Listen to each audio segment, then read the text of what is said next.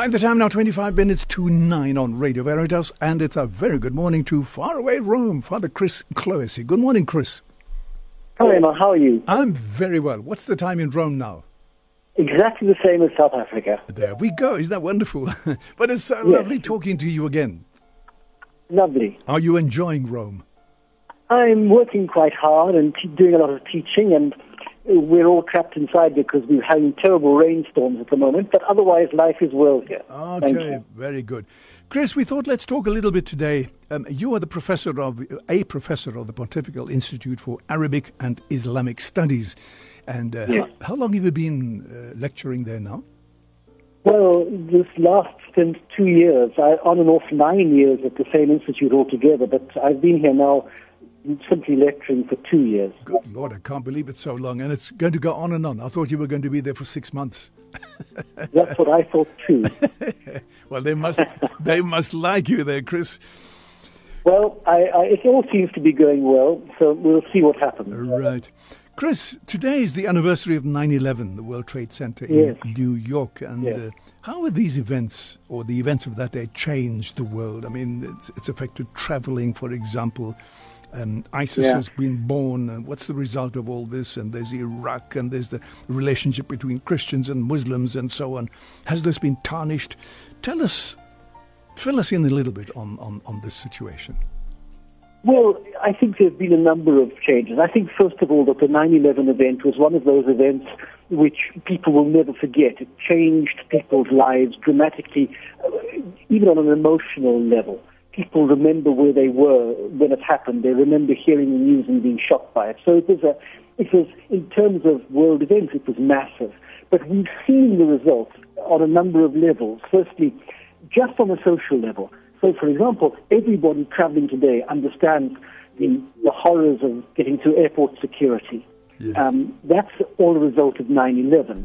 And so that event so many years ago, 15 years ago now, ha- compacts upon our ordinary everyday routine in terms of security around airports, more and more security around other areas of travel and around other buildings.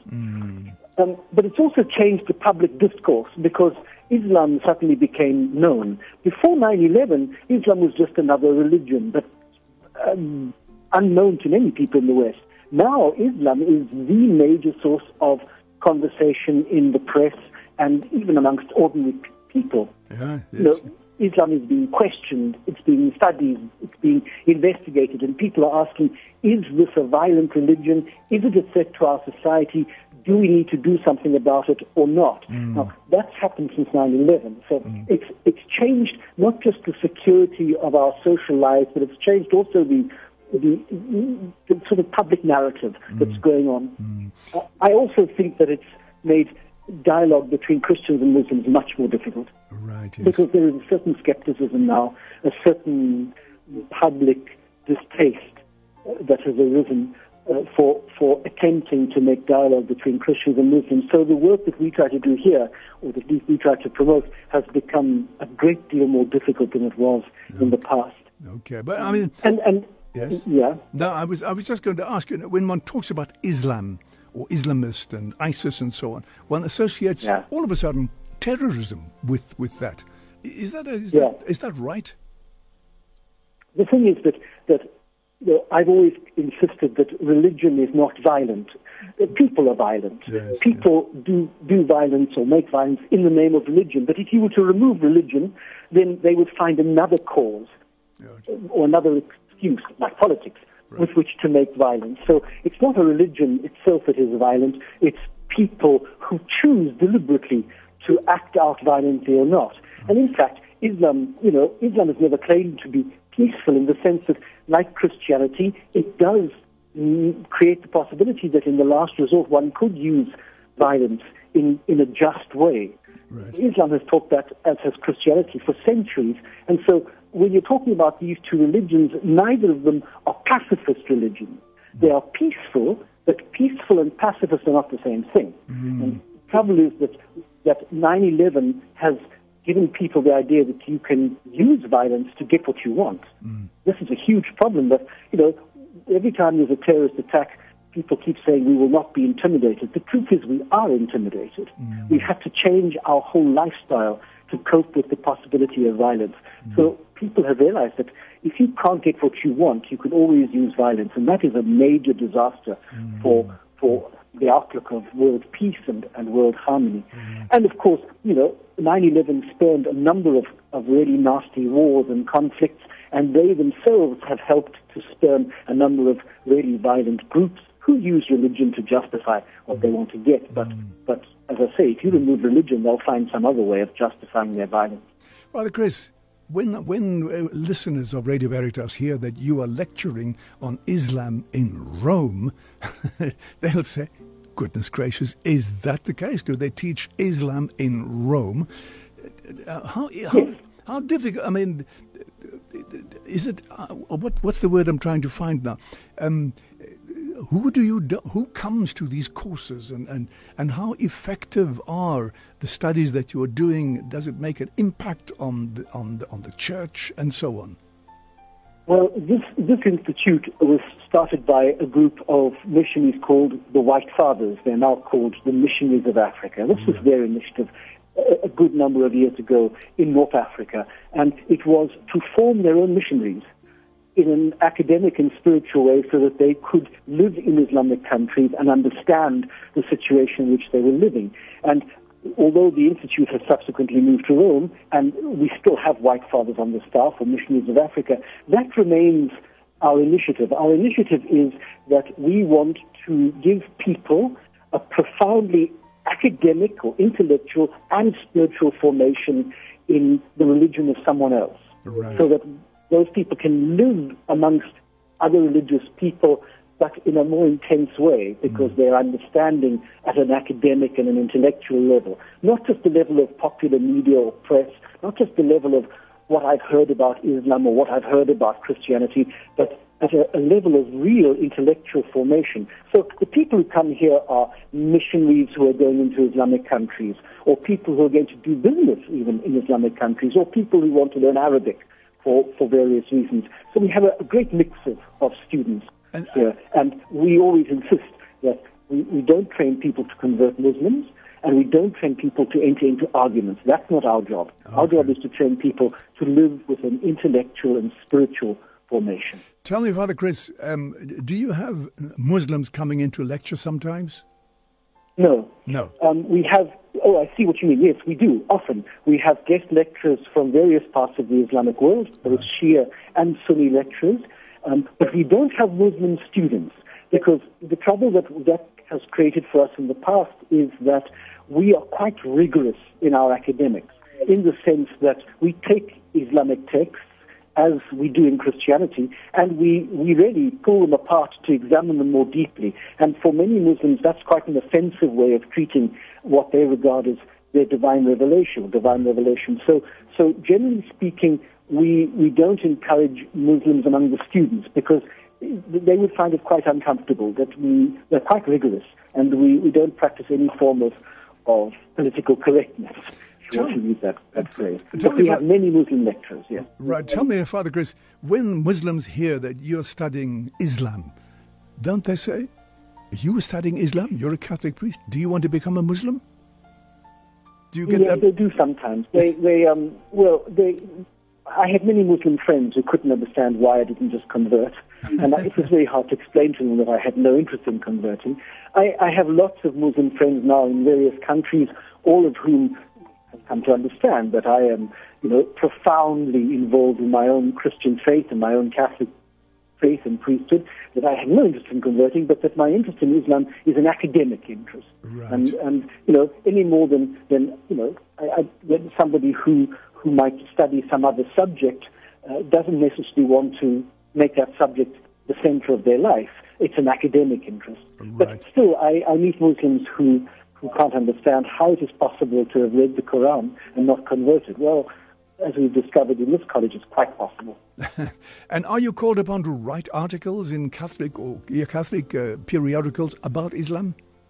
we, we try to publish a great deal here as, as lecturers. One of the things that one has to do as a, a professor in Rome or a lecturer in Rome is one has to try to publish. So we, we have our own journals, college journals, which are in Italian and English and Arabic and French. And I, I do occasionally write for, for the Trefoil, for example. I've written a number of articles in right. South Africa right. and for a number of other journals. But I have quite a heavy teaching load now, uh, also at a number of other colleges in Rome. So uh, the, the luxury of preparing and writing an article has to wait for, for moments when there's nothing happening, like the summer. Wow. Are there something, some interesting aspects of Islam that, that Catholics might find interesting or helpful to know about? Uh, why I'm asking that question is because recently I saw something uh, on on Facebook, I think it was, some Islam Islam um, Muslim person speaking about he knew the Catholic, he knew the, the, the Christian Bible very well, he knew the uh, the Quran very well, and um, and he was saying that uh, you, you know you you Christians you talk about Mary, but in in, in your Bible, you don't have any chapter on Mary at all. We have a whole chapter in our Bible about Mary. Yeah. Are, are, there some interesting yeah. things like that? Oh, there are lots. I mean, the point is that when it comes to, to dialogue between Christianity and Islam, as with Christianity and Judaism, there are huge areas of convergence.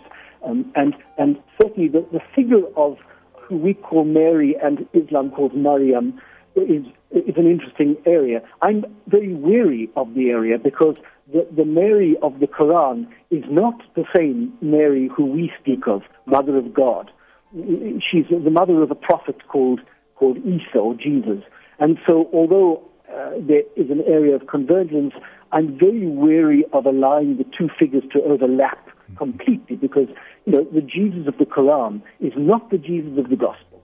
He's a oh. different person with a, a, a different message. And although it's an area for wonderful dialogue and, and closeness, we, we have to watch the boundaries very carefully, carefully, I think, mm. because otherwise the two figures overlap and become one, and they're not actually one. So there is indeed a chapter in the Quran named the chapter of Mary. It is indeed about Mary, the mother of Jesus, but the Mary of the Quran is a very different figure from the Mary of, of the Catholic faith or of the Christian faith. Okay. And so uh, one, one has to just be a little careful. Mm. Do you find it interesting dialoguing with Muslims?